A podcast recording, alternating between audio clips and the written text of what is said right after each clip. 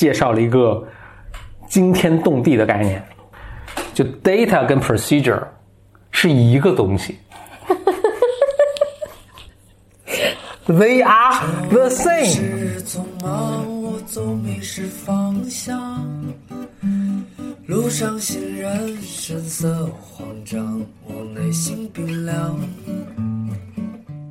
Welcome to another episode of Blow Your Minds 两个人的公路博客。大家好，我是冲哥，我是简丽丽。你美丽微笑，香香的味道就把我融化掉。简丽丽，你知道吗？你对人工智能的研究还做出了贡献，是有咱们的 Bimer 听众来信，他是在美国很好的一所大学，就是非常 top 的大学，做人工智能的 PhD 的研究。他说他刚刚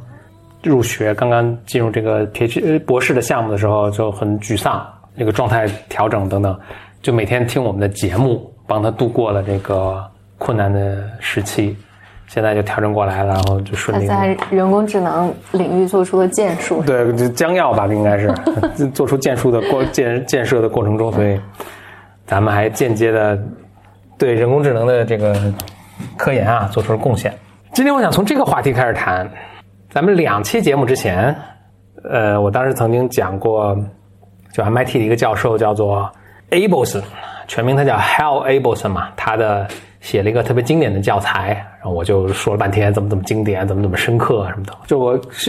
一上来就剖这个大的话题，就是为什么这个很深刻啊什么，然后应着上次你问的这个问题嘛，就引发了我这么多很多想法。那我这些想法怎么来呢？也是我对这 Abelson 就特别感兴趣嘛，包括对他非常非常的有一种尊敬啊，就是他讲东西讲的真是太好了。为什么说好呢？就是我猜啊，很多编程课没有讲说 data 跟 procedure 之间的这种关系，这种合一性，是因为大家要不就觉得这个东西太深奥了，他就讲他听不懂；另外呢，就也不知道该怎么讲，这可能相关的吧，就觉得太深奥，他不知道该怎么能讲出来。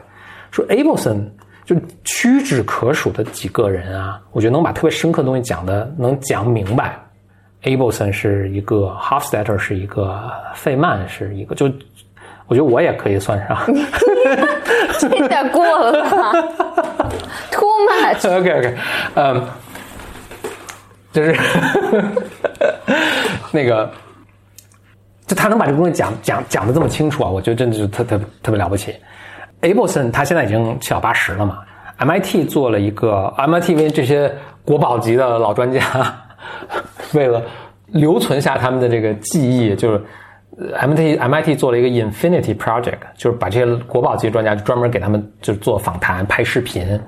拍下来，就视频都很长，1个小时啊什么的。包括我另外很喜欢一个就是 Marvin Minsky， 哦，他也算一个能把简单东西解释特别清楚，他是研究人工智能的，其实好像都有访谈。MIT Infinity Project， 然后就拍了这些视频，就都放在网上，都特别有趣。但是另一个令我稍微看了之后也唏嘘的一个东西，就是这么。国宝级专家讲的这么 personal 的一个 history， 就整个一是他个人的经历，应该是整个计算机行业的这个发展，以及他充满这么大的智慧。什么这种视频的播放量什么300，就是已经放了8年的视频300，我现在这301就是我不知道该做什么样感慨。但我觉得一个更乐观的看法就是这些东西都在那儿，你要想看就是可以看到。Anyway， MIT Infinity Project 这个访谈视频大家推荐大家去看啊。那我想再介绍一下 Abelson 这个人，他挺了不起的是他做了很多很了不起的事啊。还有一个是，就我们现在看的这些什么公开课啊，网上什么慕课啊什么这种，是他最先主导起来的。他是在公元2000年的时候，那是20年前，公元2000年的时候。现在我们看慕课什么都是稀松平常的一些事情，但是在2000年的时候，当时完全不一样的一个思路。当时大家。就可能宽带刚刚开始普及啊，那大家还在想，就说我们大学能不能录这些课放到网上卖钱？他在 MIT 嘛，他说就不，他就是他开始主导，当时还有反正内部也有重大的各种讨论什么，他就说我们要把课程录下来，不仅要把课程录下来，把所有课程录下来，免费的放到网上，我们做一个非盈利机构去试着运营这个东西，但是就不要收费。就他开始做的时候，就当时还大家还哗然，大家还以为说这个是一个能赚很大，就是线上教育能赚很大钱的一个东西。后来发现其实可能学英语还行，但是这个人工智能课应该是不行。所以后来学校就都纷纷开始这么做，但最开始就是他在开始做这个事情，就为人类造了很大的福了。还有就是我之前有说到，就是他教那个 MIT 的这个其实是 Intro to Computer Science， 就是 Computer Science 的第一门课，他是从80年代开始教这个课，写这个教材教这个课，然后他教这个 Intro 这个课，就是这个入门的课呢，教了十几年。当时也有很多就我觉得很有意思的事情啊，一个是因为电脑就计算机学科当时也刚刚开始出现。MIT 的系里面呢，希望有一个人能够，因为你想，比如物理学有很经典的教材，什么电子工程有很经典的教材，这都很成熟，但是计算机好像没有很经典的教材，他们就希望他能写一个很经典的教材，奠定这个学科的一个，就是大家进来应该学什么，就是比如心理咨询，我们都是进来我们应该先学什么，再学什么，对吧？有一个规范，希望他能够，反正有人看好他，还有人不看好他什么的，所以他就真的写出了一个奠定规范的这么一个东西。那教了十几年。教十几年之后呢，他就有意识的做了一个决定，就不再教这个课了。这都是我从他那个访谈里看的。他说他意识到，只要我再继续教这个课就不会变，不会变化必须我就抽身出来，让这个，但是电脑是在这个系是这个学科是在发展的，所以我抽身出来让别人来教这个课。就后来他就不再教了，后来发现别人来教，发现后面的后继人全都是按照他的方式在教，后来所以导致就再往后他就跟系里面说不要再教这门课，就不要再用这个教材了。所以他们现在用了一种什么叫 Python 的语言，然后也不教像我刚才说的这些令人毛骨悚然、这个寒毛发倒竖的这些概念，不是真的是毛骨悚然，这个毛发倒竖。因为我听了他说这个话之后，我真是得愣了个10分钟，琢磨这个事儿以及它的各种意义。就我这个10分钟，你知道那个以前电脑比较落后的时候，你用过那种电脑，就是每过一段时间要这个硬盘要碎片要从整理碎片，你知道吗？对，我知道。我那10分钟我就大脑我在整理碎片，就是我突然意识到我这些概念都是放在就是相关的，我把这些概念整理在大脑某一个地方存着，就是我在整理这个碎片。你知道整理碎片的时间很长，然后你硬盘嘎嘎的响。我猜那10分钟你过来听我一下，你看我大脑硬盘在嘎嘎响，应该是。所以刚才我应该停留时间多一点，因为我觉得刚才很多白们听到我刚才说那第一句话的时候可能愣了，所以你在这按暂停10分钟之后再来回来听。你放10分钟就再也没有人听后面这些东西了。对，那后来就他后来在那个就差不多10年前，这个他们入门课改版了之后，哇，很多人的反应就有点像我现在的反应，或者比我反应强烈的很多，就是我就他们的以前的毕业生啊，就是这门课改变了我的人生，改变了我的对世界的看法。怎么能改这门？就是现在的这课都太肤浅，就是大家写函数什么，怎么做个 for loop 什么，就是这种不能改这门课，就是大家上书啊什么之类的。他就出来呢讲这个，他说这个课程做了一个变化，变化变成什么呢？就是或者整个 MIT 的教学可能有产生这么一个变化，就变成。一个纵深和一个平铺的一个什么，就是说像他这个课他是教了一些特别特别深的一个概念。但现在的整个对 freshman 就是这个大一这学生的教育的思想呢，变成是让他们在各个系都浅尝辄止的去了解一下这个学科是在干什么，比如物理是干什么，工程是什么，计算机是干什么，对吧？然后再选择一个地方，对，再选择一个地方，然后再可能再去投入。所以像这种特别一下就总是一个直击灵魂特别深刻的概念，可能对于大多数以后可能不会从事，可能没必要。虽然我完全不同意这个我觉得这个你说这个让我觉得我想不恰当的比喻就是以前的时候你学车都要先学手动挡，但是你开车的时候就是全是自动挡你也不会去买手动挡了。这个可能我把这个比喻修正一点，这变成有点像以前你学车的时候要学一下内燃机的工作原理。但是你知道内燃机的工作原理对你开车是有帮助的。或者你知道那个 transmission 那个叫什么离合器啊什么，它的工作原理是对你开车是有帮助的，能够让你开车的寿命比如更长啊，或者在危机情况下知道应该怎么做，比如手刹也可以刹车啊什么的。但是对，可能90%的情况还是用不着。所以他说以前我们这门课是一个非常，是一门哲学课。对，是一门对的。他说是一个非常 mathematical 的 experience， 整个是一个数学的一个体验。反正现在公认是或者 consensus， 大家觉得是不是每个人都需要这样洗礼的？嗯 ，I don't know about that 啦，但是，但我也觉得应该是，这因为它这个培养你的审美。是的，是的，就是，哎呀，当你意识到，就编程语言背后是一个这么简单的一个东西。那个 Paul Graham 说的形容 Lisp 语言，或者形容 McCarthy 的最早那张 paper 的时候，就我刚才说的这整个编程语言是，他说 McCarthy 做的并不是说教你编程怎么写一个 for loop， 对吧？他在教你的是，大家知道几何吧？几何是最初有5大公理，然后整个繁茂的几何学是从这5大公理，就是至少欧几里得几何是从这5大公理中延伸出来的。然后你能证明一切东，就这个系统里下的一切东西。所以 Paul Graham 就说 McCarthy 做的那个事情呢是 John McCarthy， Stanford 的教授了。他说 McCarthy 当年做的这个事情是找到编程语言的公理是什么。他建立一个编程语言的，这像类似欧几里得几何那样一个从就这么仅有的几个公理推导出来这些东西。公理是越少越好，就能被证明的东西你都不要去做用公理，因为公理是不需要证明的，公理是越少越好。所以他会把这些东西都不把它区分对待，没必要把它区分对待，把这个系统搞复杂。所以它背后是一个特别数学的一个结构，但是极度强大。然后包括 Paul Graham 说，就是编程语言从那之后到现在来的半个世纪的发展，都是试图在实现 McCarthy 的当年的这个想法。就 Lisp 这个语言已经实现了，但其他的什么 Python 这些语言都是逐渐在向 Lisp 学习，但花了几十年的时间，大家现在还没有学到。那为什么大家现在不太用 Lisp？ 用吗？不多，确实不多。Why？ 这是一个非常好的问题。我能想到很多原因，那我就说一个吧，就是你能把它运用到那种程度，我觉得就是它能对你的，那就还是手动挡，你是需要有点 math， 就是你是需要有点那样的一个人，那就还是有点像手动挡和自动挡的区别，就是现在语言做的能使对，现在大家都在开自动挡车了，对，就是大家甚至开电动车那就跟开蹦蹦车没什么区别了。有一个著名的一个也是计算机界特别有名的一种，忘了他叫什么，反正特别有名了。他说 Lisp 这种语言是非常值得去学的，哪怕你永远不用它，就仅仅为你有一天终于学懂那个顿悟的那一瞬间就是非常值得的。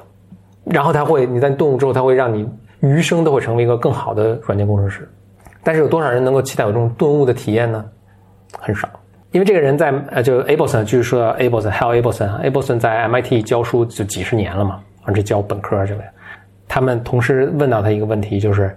MIT 这个这么几十年学生有没有变化？就他观察到这每年进来新生有没有什么变化？他说大概每2-3年都会有明显的变化。他观察到最明显的一个变化是，现在 MIT 的学生他用的词叫 docile， 就是特别顺从权威。就很容易，权威说的我就比较全盘接受。他说为什么？他觉得原因是这样。他说他在教书的时候，什么60年代的时候 ，MIT 就不仅 MIT， 当时美国就进大学，哪怕像进 MIT 这样的学校，竞争是不激烈的。MIT 当时录取学生的比例50%以上，能想象吗？一半人就是报名的一半人都录取了，没有那么。选择那么强，但现在呢都不到10%了，所以他现在招进来这些学生，你想你是什么样的人，你才能就是升到这个你们这一届人的 top 10%， 就是前10%的人，肯定是老师让干什么就干啊，就是特别听话，当然做的非常自己，特别刻苦啊，就是但你应该不是那种特别叛逆的那种人，不那么讨好规则。对，就是他就是 jump through hoops， 就是一个个圈子放在，你就像那个马戏团的狗似的，你得一个个特别乖巧的把每一个圈子都跳过去，而没有碰倒。这种是能够进入 MIT 的。所以那你想，当他的一个圈子一个圈子跳进 MIT 这个什么的时候，就已经多么乖巧了，所以就就是很顺从。所以他觉得这是一个观察，他觉得就很遗憾。他还说了一个这个也是很比较 deep 的一个 insight， 但是我现在所有人都能理解。他说，编程，所有人都想的编程的目的是为了让计算机做事情，替你做事情。他说其实不是的，就是或者最早编程语言被开发出来，不是做这个目的，编程语言出来，当时被设计出来是为了表达和沟通。就我有些概念，我有些东西，首先我自己不太，跟画画一样的，哎，对对对，跟文字一样，或者跟数学公式一样，就我自己跟你说，可能说不清楚，或者你会有误解，或者有时候其实我自己也未必确定我完全想清楚了，但是我把它写成一个程序的时候，你一看就知道我在干什么。另外，我只要一转这个程序，我也知道我的想法是不是对的。所以他说，编程最根本的目的是沟通和表达的一个工具。嗯。你就说来，咱俩先聊天，我给你写段，我给你写段。所以写作是，我觉得就是，咱们不说写代码，写文字，我觉得是同样的。对，沟通不用说了啊，但是也是一个帮助你思考的一个东西。就是你经常觉得自己想清楚，其实没想清楚。你只要把它写出来，然后让别人能看懂，你才是想清楚了。嗯，啊，就是这个最终的一个检验，你有没有想清楚的一个工具。编程本质是这个，碰巧呢，它也能让电脑帮你干事儿，但那个不重要。嗯，所以当然你可以想象，他这个观念是不可能主流的了。嗯，那他这个6001就他以前一直教的课，然后他不有好长时间10几年就没教嘛，后来最终呢，他又跟系里说就不要再教这门课，所以这门课就停了嘛。但是呢，他说我有一个小小的请求了，就是最后一门课要我来教，就这个课挂牌的时候，最后一门就他来教，所以他来到小巴士来教，教完最后一门课，大家起立鼓掌，然后泪奔什么的。什么叫最后一门？就是比如说18年在教，就是比如说1998年这个课还 offer， 1999年这课还 offer， 然后他说1999年是最后一年 offer 了，2000年以后就我们就新的课程了，新的入门课程了，所以说这门课的 offer 最后一次是我来教，就他来教了。嗯，这就画成了一个句号。哦，顺便说一下，就他不是说 MIT 这些课我们都要那个录吗？就很神奇的是，他就录，然后往网上放嘛。但这个课程很多，就包括像这门课也是很多，就是可能教几年就这课就没了，不再教，可能教授不教啦，或者教授挂啦，或者教授到别的学校去了，所以课不再教，课就不再教了嘛。所以就很多课，就是等于现在 MIT 网上的这个课比他实际的课还多好多。就以前什么历史的课都就再没人教了，嗯，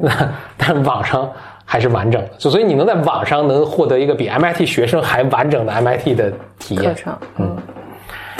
顺便说一下，那个就是他教的这门课，我当时看的是1980几年录，1986年录的吧，好像是 B 站也有所以大家想感兴趣，而且还有字幕，中文字幕，所以大家感兴趣可以去 B 站看。但我看他们截图给我看的那个是。封面是一个 B 站一个二次元的一个女生，然后拿着这个教材 SICP， 我就看着特别不协调，那内容是一样，一个就是封面是一个二次元，然后待起来上这个。我来跟大家说啊，这个 procedure 跟 data 是一个事儿，我引发浑身不适，但是很高兴 B 站有了，大家可以去学。我顺便再想说一下，就是美国大家一般公认的最好的几个工科学校。MIT 一个 ，Stanford 是一个嘛，然后他们两个学校也都非常就拥抱这个互联网，这个甚至推进这个互联网的这个就把课程放在互联网上这个做法。但是我看了一下 MIT 的这个他怎么组织这个课和 Stanford 这个非常不一样，我觉得非常体现两个学校的风格和他们毕业生的风格。我给大家讲一下，就 MIT 自己做了个平台叫 OpenCourseWare OCW， 他把他们的课程非常分门别类细致的放到了网上，就像我刚才说的那个，他那网上课比他现在实际的课还多啊。嗯，而且每门课除了视频之外，大纲啊、教学材料啊、作业啊、答案啊，后来他们教授说能不能把答案放上去？答案啊、什么考试全都放在，非常完整。嗯，自己有一个平台。Stanford 呢？录了视频就放这儿。Stanford 就是把这个视频都往上放，动作特别快。他现在时事在上的课，就你只比 MIT 你只比 Stanford 的学生晚一点点，就他录完立刻就放上去。嗯，所以上午学生们上完了，下午可能网上就有了，你就可以同时看了。所以 Stanford 动作特别快，所以你到那 MIT 那个课程上，你看都是几年前的课，因为你可以理解他录完之后的整理什么都再放上去，可能要花很长时间。嗯，但特别完整，分门别特别清楚。Stanford 就是他也没有自己一个平台，那这感觉是美国东岸和西岸的区别。哎，特别对，就 Stanford 没有自己平台，然后他就把课程反正弄完了就放到网上，就放在视频平台上。反正你看了这门课，你也不知道其他课在哪儿，然后另外这课呢本身也就视频，然后别的什么都没有，反正你就看着完了，他这个教材啊什么自己找啊。但是课都特别新，比如他们那个就是人工智能这种课，就是最新的人工智能课，最新的研究成果，他立刻就在课程里面教，并且这课立刻就放到网上。嗯，所以对于那种跟时间没关系的 timeless 的内容，比如牛顿力学，我觉得你去 MIT 那课去看就完，那个是今年教跟明年教跟10年前教不会有什么区别，跟牛顿本人教不会有什么区别，没有什么太大区别，你就去那儿看就完了。但你要想看最新的成果、最新的课，那就到视频平台上去找 Stanford 的课。嗯，底子里面就是两种非常不一样的，你说对待学术啊和这个对待科技的态度，那个就特别 MIT 工程师特别严谨，你能想象就是那种就造出一辆车，就德国工程师造一辆特别精密的一个车，严丝合缝，就整个运转特别效率，性能特别好的一辆车。嗯，但他造这个要花好长时间。嗯 ，Stanford 呢就是一个创业网站，就是堆上去，然后各种 bug 呀什么，但是我就快。而且我随着时代变化特别快，嗯，所以你看 Stanford 同一门课，尤其那种最新的，比如人工智能领域的课，18年一个版本，19年一个版本，2000年一个版本，每年它更新一个版本，而每年的课程都不一样，因为这人工智能这个工变化太快了，不断更新，就特别体现两种学校的风格。所以反过来就是你自己，我觉得大家在申请选择这两所学校的时候，你可以想想你是更适合哪种风格，或者你想变成哪种风格的人，你可以去这。反正这类学校都还可以，我都推荐。但如果你真的非要选的话，你可以按自己风格去选。嗯。路上行人神色慌张，我内心冰凉。咱们2期节目之前，你当时问了一个。我当时问了一个扣击你灵魂的问题。对，为什么怎么深刻了呢？我觉得特别好的问题，我今天就想做一个解答。愈高能预警，这可能是很无聊的一期。OK， 我先举一个例子啊，就它里面有一个特别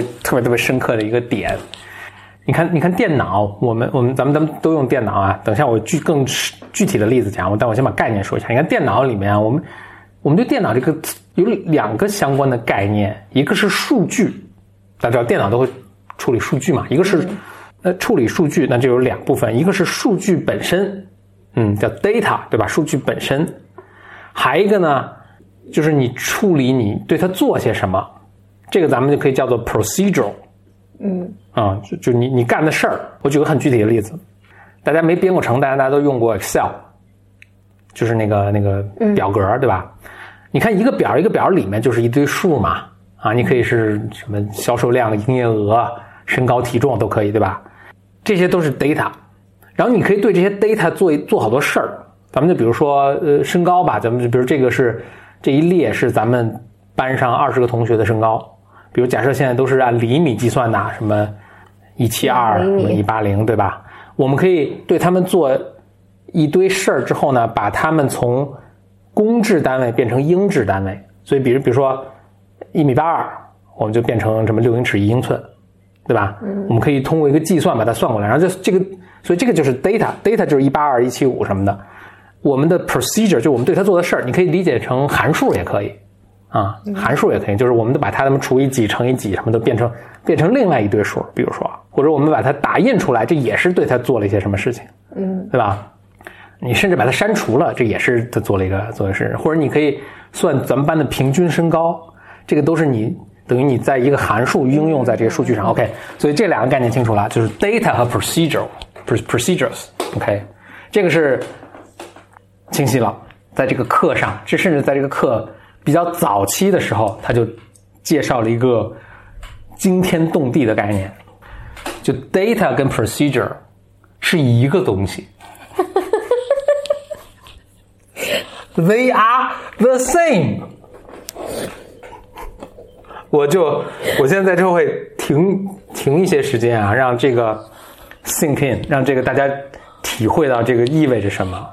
意味着什么呢？就你想一想吧，就是我觉得大家现在听到这个肯定处在一种 shock 的状态。就以前的世界观都碾为齑粉，但也可能说 shock 说峰哥为什么在说这个？对呀、啊，就 what are you talking about？ 但是我就重复一遍 ，data and procedures are the same. It's one thing. It's not two things. It's one thing. 嗯 ，so okay. 嗯、extremely deep. Very 非常非常深刻。Why？ OK， 对我讲。那我先讲一些几个补充的点，然后我会 get to the meat， 就是讲到最重要的点。首先这个东西是就是为什么这个东西深刻，为什么这个观点深刻。首先呢它在 surprising， 它是一个你以前不知道的一个东西，然后不仅仅不知道，听起来很意外，因为所有人的默认都是，甚至你都不会去想这个事儿。就 data 肯定是 data， procedure 是 procedure， 对吧？我在 Excel 里面，我每一个小格格里面填的这个东西是数据，对吧？然后我把这个我加减乘除，这个是 procedure，这明显是，这他们有任何 anything in common， 这完全不同的东西嘛，我都不会想他们是一个事情。就好像我在那个路上开摩托车，然后吃一香蕉，然后说香蕉跟摩托车是一个东西。就你说这个对于我来讲就差不多这个东西，就是so 这 OK， 你让我提一个精神还你要说这是深刻的话，那我也说呢，就一个香蕉跟猴子是一个东西。OK， 你还没有说，首先它得是意外啊、对对，所以你这个是意外啊，但意外明显不够啊，那就是香蕉跟猴子可能还真的有些关系啊，因为猴子吃香蕉嘛，那就说香蕉跟摩托车是一个东西，你不能光意外，对吧？你能不能 get to the？ 我继续说啊，嗯，那还有很重要一点就是它是正确的。就它 both true and new， 就我记得以前看到一个论文，他导说，他就是一个这个笑话说这个论文里 what's new is not true， what's true is not new 。就它得 true， 当然我等一下讲它为什么是个 true， 所以它必须得是正确的，然后它必须得是意外的、OK， 但仅有这两点也还是不够，它不见得是 deep。比如我跟你讲这么一个事情，比如说，你能 get to the meat？ 我这是 slowly build up， 对吧？ slowly build。比如说天下都天鹅都是白色的，那我今天突然来跟你说，澳洲有黑色的天鹅 ，OK， 这个是 surprise， 对吧？我不说没听说过天鹅，我们都没想过有黑色天鹅，你突然跟我说 surprise， 这也 true。那澳洲你给我真抓了一个黑色天鹅给我看看，确实，但这个并不 deep。这就是我又知道了一个新的以前不知道的事儿。你怎么知道不 deep？ 这个不是 deep in the sense 啊，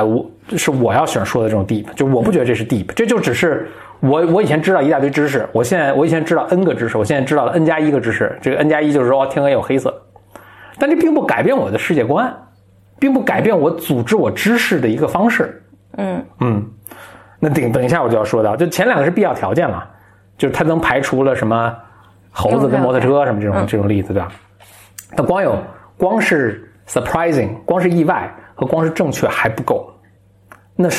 为什么这个就是 procedure 跟 data 是同一个事情，这个特别 deep 呢？我来跟你讲，这个特别 deep， 因为它极大的简化了，至少在编程语言的这个环境下，极大了简化了理解编程语言的时候所需要。顾及的知识点，我就继续等一下解释啊。就他说 procedure 跟 data 是一个东西之后，就是人啊有一种本能的一种动力，就是这个东西越简化，我们就会越觉得它是美的。所以当你可能知道物理学有一个什么 grand theory of 什么，就是说物理学的各种力其实都是一种力，什么万有引力啊，跟磁的这个力啊，什么什么，就大家是希望把它。用一种这个原理去解释，就把它 simplify， 越 simple， 就是它里面移动的部分越少的啊，概念越少的时候，我们就会觉得它越美。OK， 这可能是一种本能，但这不仅仅是一种本能，不仅仅是一种美感，而是这个东西越简化的时候，它给予你更大的 power。更大 power 在于什么呢？更大的去解释这个世界和理解这个世界的一个 power。比如说你在要去学习编程语言和设计一个编程语言的时候，当你有两种很基本的概念，就 data 跟数据是两种很基本的概念的时候，你可能要分别对他们设计一套针对他们的不管是定义也好啊，规则也好啊等等。但当你突然把你眼前那个挡住你眼睛的那个东西弄开之后，你看到它们的本质其实是一个东西的时候，你只要设计一套规则就可以了。嗯，这个后面的这个 power， 它这后面给予你的这个重大的力量，大家可以体会一下。我举一个大家更容易理解，就是比如说你 data 跟 procedure 来 what the hell， 对吧？我举一个大家初中物理时候都学过的一个例子啊。大家知道在哥白尼之前是开普勒嘛，物理学家。开普勒当时呢，他天文学家，他看这个天上的星星的这个恒星的这些这个星星的这个天体的这个移动啊。那当时大家知道，当时是地心说，由于地心说啊，所以这个天上这个星星的移动都非常不规则，能理解吗？他有时候他这么走，他又绕回来走，就是他，所以开普勒就要做。当然见过那个开普勒的那个天体模型吗？肯定见过，初中物理肯定有，初中物理肯定有。我没，是个非常复杂的模型，一层套一层，一层套一层，一层的，因为它必须要用，就特别复杂，它必须要把这个，因为它假设了做了一个重大的假设，就地球在核心上嘛，所以它这个每一个星星它都需要一套很复杂的这个轨迹，就一份公式去形容它的轨迹。嗯，等到后来应该是哥白尼吧，反正布鲁诺哥白尼啊什么这他们说哦，其实日心太阳是这个我们已知星系的中心。然后他们做出来的那个模型，那就我们所有人都见过，就太阳在中间，大家全都绕着圆圈转，就特别特别简单。嗯，在当时大家都没有说我开着宇宙飞船出来看一圈的时候，这两种学说都可以解释天上星星为什么这么动，但是所有人立刻就知道，一看就知道，哥白尼这个应该是对的，就日心说是对的。嗯嗯，因为它特别特别简单，但是它的解释力。比那个伽利略那个强很多，因为因为当时应该还没有九大行星，可能就什么六七个，嗯，你想再多一个行星，你都不用想就知道，它反正它肯定是其实不是正圆了，是个椭圆，你知道它肯定是围绕太阳那么去转的啊，我就很能清晰的判断它的轨迹，我能知道它会多少年之后会在哪出现，但是就是那个伽利略的那个不是伽利略。开普勒，我刚才一直在说伽利略是吗？没，你说的开普勒。那开普勒那个模型，如果再多一个行星的话，我天，它又得层层套层层，跟俄罗斯套娃似的，才能去拟合那个新的恒星那个轨迹，而且它没法预测，它必须看它怎么走之后才能去拟合。嗯，这就是你的 prediction power。当你这个 model 是，当然首先得正确了啊，但是极度简化的时候，其实你的这个预测的能力是强大很多的。而且就是以 empirically， 就是事实上我们会发现，简化的模型一般都是正确的模型。大自然就是这样，这也是为什么我们人会进化出这种对简化模型的这种审美。嗯，我们就两者一样，解释能力一样的时候，我们会倾向于这个简化的这种模型。所以一切的情况下，我们都会不由自主的被这种简化的东西去吸引，而且我们这个吸引并不是完全没有道理的，就是它最后的解释力量是更大的。回到这个编程语言的这个东西，当你理解到 procedure 跟 data 是同样一种东西的时候，你这个程序的设计简化了很多，但非常神奇的是它的力量反而大了很多。你对 data 做的这些事情能够对 procedure 完全，就你不用区分它，你也可以对 procedure 去做。嗯，正是因为这个，所以这个 Lisp 这种语言它的编程能力就不是所有编程语言的编程能力是一样的啊。虽然他们都是图灵完备的，不用管这些概念，但是 Lisp 这个编程语言的编程的效率和实际它的编程的这个威力就是比别的语言大很多的，就是因为它在它这个语言的本质上，它把原因之一啊，它把数据跟 procedure 跟这个你能对数据做的这些事情是一视同仁的，在他们看来是同样一个东西，所以 Lisp 就好像哥白尼的日心说，而其他编程语言是什么地心说什么，简化很多。当你意识到这两个东西是一样的时候，你就不仅仅是说哦，我以前对编程语言理解是这么 n 个事情，然后我现在变成了一个 n 加一的一个事情，而是当这个东西被扔进来之后，你以前被编程语言的理解的 n 个事情巴拉巴变成了两个事情，并且它们之间的组织结构完全变了。以前可能是一个罗列的 n 加一个事情，现在就变成两个事情，然后一套着二就结束了，又简单又强大。嗯，这就是为什么这个概念特别 deep， 特别深刻，并且这个东西我没法证明啊，但往往是这样被观察到的，就当你对一个领域里面你你对它理解上就在你大脑中建立一个模型啊。当你这个模型越简化的时候，它抽象出来的这个东西越接近于这个事情，就你观察的这个现象的本质。而你抽象出来这个东西，你会惊讶的发现到它在别的领域也适用。嗯，比如你研究数学，你抽象出什么群论什么东西，你就觉得哇，这自然界是完全用不到的这个东西。但你会发现在物理，在什么计算机学科，在化学什么都会用到。嗯，包括这个编程语言也都是啊。就当我看到这个 procedure 跟 data 是一样的东西的时候，当这个东西被抽象出来的时候，我突然意识到，就大家老说计算机跟电脑跟人脑是差别很大的。当你抽象到这个程度的时候，我突然看到他们一个非常共性的一个东西，就是其实人脑中你的 memory 和你的 memory 就是可以理解为 data 和你的思考，其实人脑中是没有这样明确的区分的。就你的 memory 和你对你 memory 做些什么东西，嗯，你是自然会加工的。就它具体怎么工作我们是不知道的，但是它应该不是像电脑，就是或者像有些编程语言似的那么清晰的一个加工。Hofstadter 其实是说过很多这个东西，他说那些搞人工智能那些人犯了一个很大的错误，就是人工智能很多他犯了一个很大错误，就是他老理解为我们脑中的概念就 concept 是死的，就概念是好像在图书馆里的书一样，我把它拿出来一个，然后我对它做些处理，然后把它放回去。嗯，他说概念不是这样的，概念本身是有生命力的，它自己会变化，而且会激活别的概念，然后它本身是有计算能力的，我可以这么理解，而不是说我们有中间有工作台，我把这个概念像做饭一样，我把这个猪肉拿过来叭切，然后放回去，然后把这个牛肉拿过来叭切，我把蔬菜拿过来叭切，我在这是做饭，然后这些猪肉牛肉只是一个什么我为鱼肉这种，我只是被动的被 procedure 放到我的身上，不是这样的。嗯。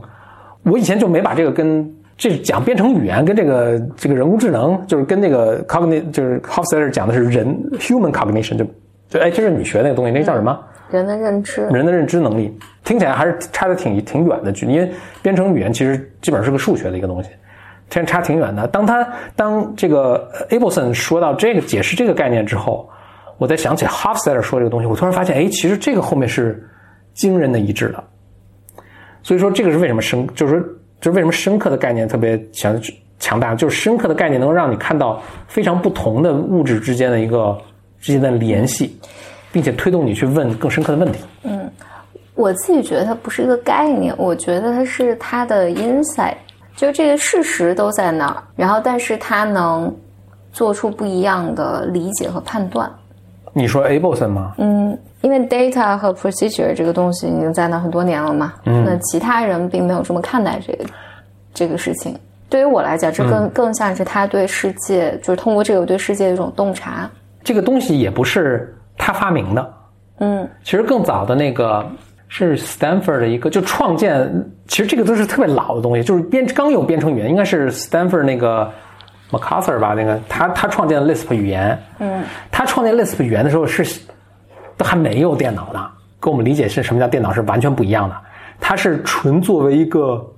数学写了篇论文，他写了篇论文，对。后来人家说，这个东西其实是他纯理论的研究。后来有人发现说，这个东西好像是可以真造出来的，就把这个东西真造出来了，所以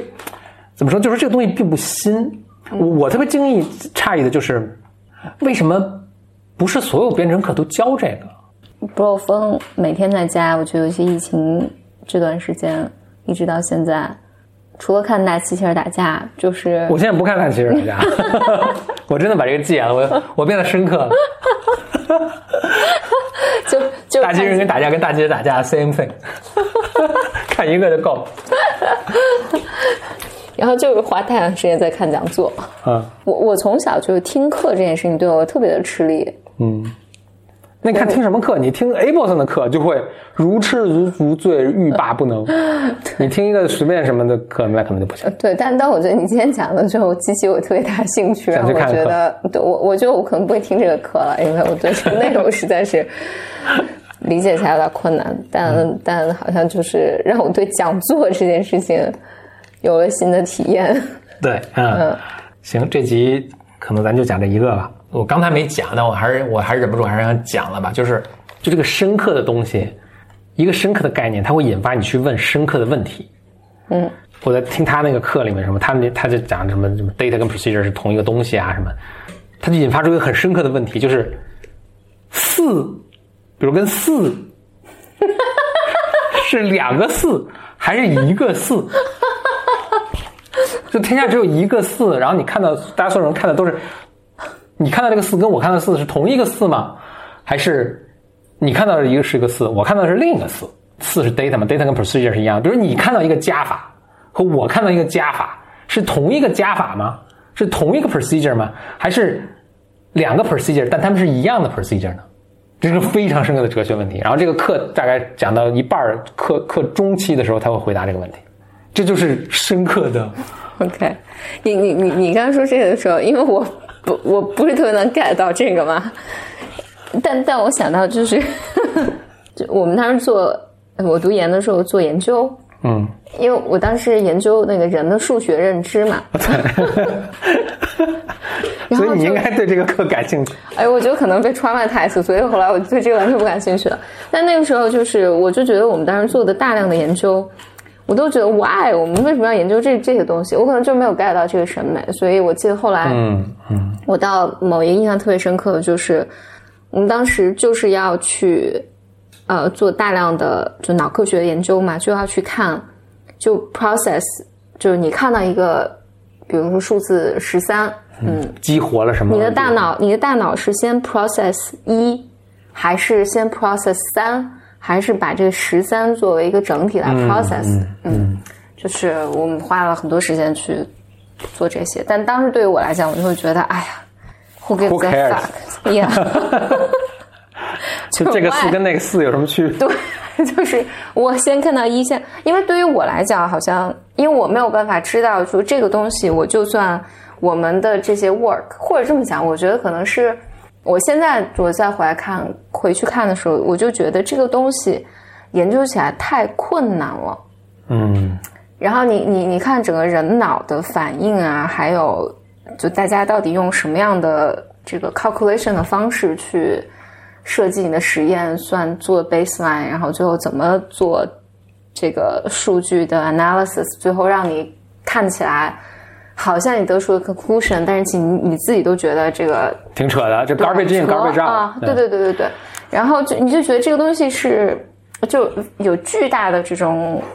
helpless， 就你巨大的无助感。我就觉得这个没有意义啊。我倒觉得这个其实是就你刚才说这些是非常好的审美。这个其实是一个科研工作者一大审美，就是这个研究方向和这个研究方法，这个课题是不是一个有可能被攻克的一个，有没有我们现在有没有一个方法去研究这个？这个非常重要的一个科学在选课题时候的审美。其实选课题是你做科研的 80% 的工作，是吧？ Hofstadter 跟你说过，你们俩应该认识一下。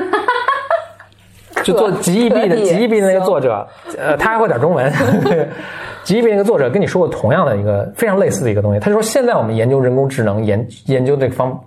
课题是这个是不对的，就我们研究的人的功能是太复杂了。嗯，自动驾驶怎么识别人脸？虽然这个东西好像被攻克啊，但是这个攻克跟他那个攻克的意义是不大，就是识别人脸这个事情太复杂，就我们现在的这种。什么成像的工具或者什么那种理论知识或者对神经元细胞的理解不足以支撑我们对这个东西有一个理论。他说所以我们应该研究特别的简化的，就简化到不能再简化，就简化是美，就今天说的一个主题啊。就乔布斯说过什么 Simplicity is the ultimate sophistication。 大道至简。对，大道至简。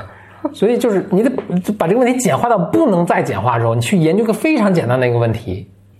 你把那个先搞清楚，你才有可能再往后去发展。所以那牛顿最初研究都是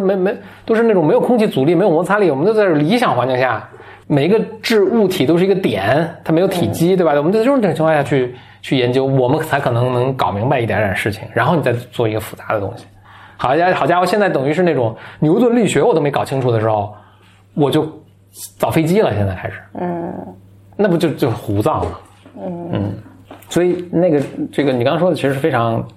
我觉得你没有继续去做这个研究，你觉得这个研究都很扯，是对的啊，就都在自欺欺人。反正我当时觉得特别大的无助感了，就是我觉得这个就是没有，当然从我的那个角度我也没有办法理解，就这个东西如果最后弄出来，它究竟可以在什么样深刻的领域可以再发挥它的作用。 OK， 所以向 Hal Abelson 致敬。那虽然他现在不教这个课，这个课永远在各个这种视频平台上都永远的保存了下来。我们应该会在节目介绍里面把二次元的那个链接对，把怎么找到这些资料的方式写在节目简介。对，包括他三次元那本书也都开源了，就他那个教材用的那个教材开源了，大家可以翻前变后啊，可以去读一下。真的是了不起，这个非常尊敬的一位这个教育者。好，谢谢收听我们本期的节目。我们 BYM 就 Blow Your Mind 的这个播客节目近期也会做一些调整，大家继续收听或者不要错过我们的更新呢。请大家来关注简里里和我的微博，简里里的微博，简里里，简单的简，里面的里，我是 BYM Brofeng， 比较长啊， BYM BROFENG。关注我们的微博，不要错过节目的更新和调整。也欢迎大家来信给我们， bymclub@outlook.com。 我们节目每周四更新，下次再见，拜拜。拜。我的骄傲已不再重要，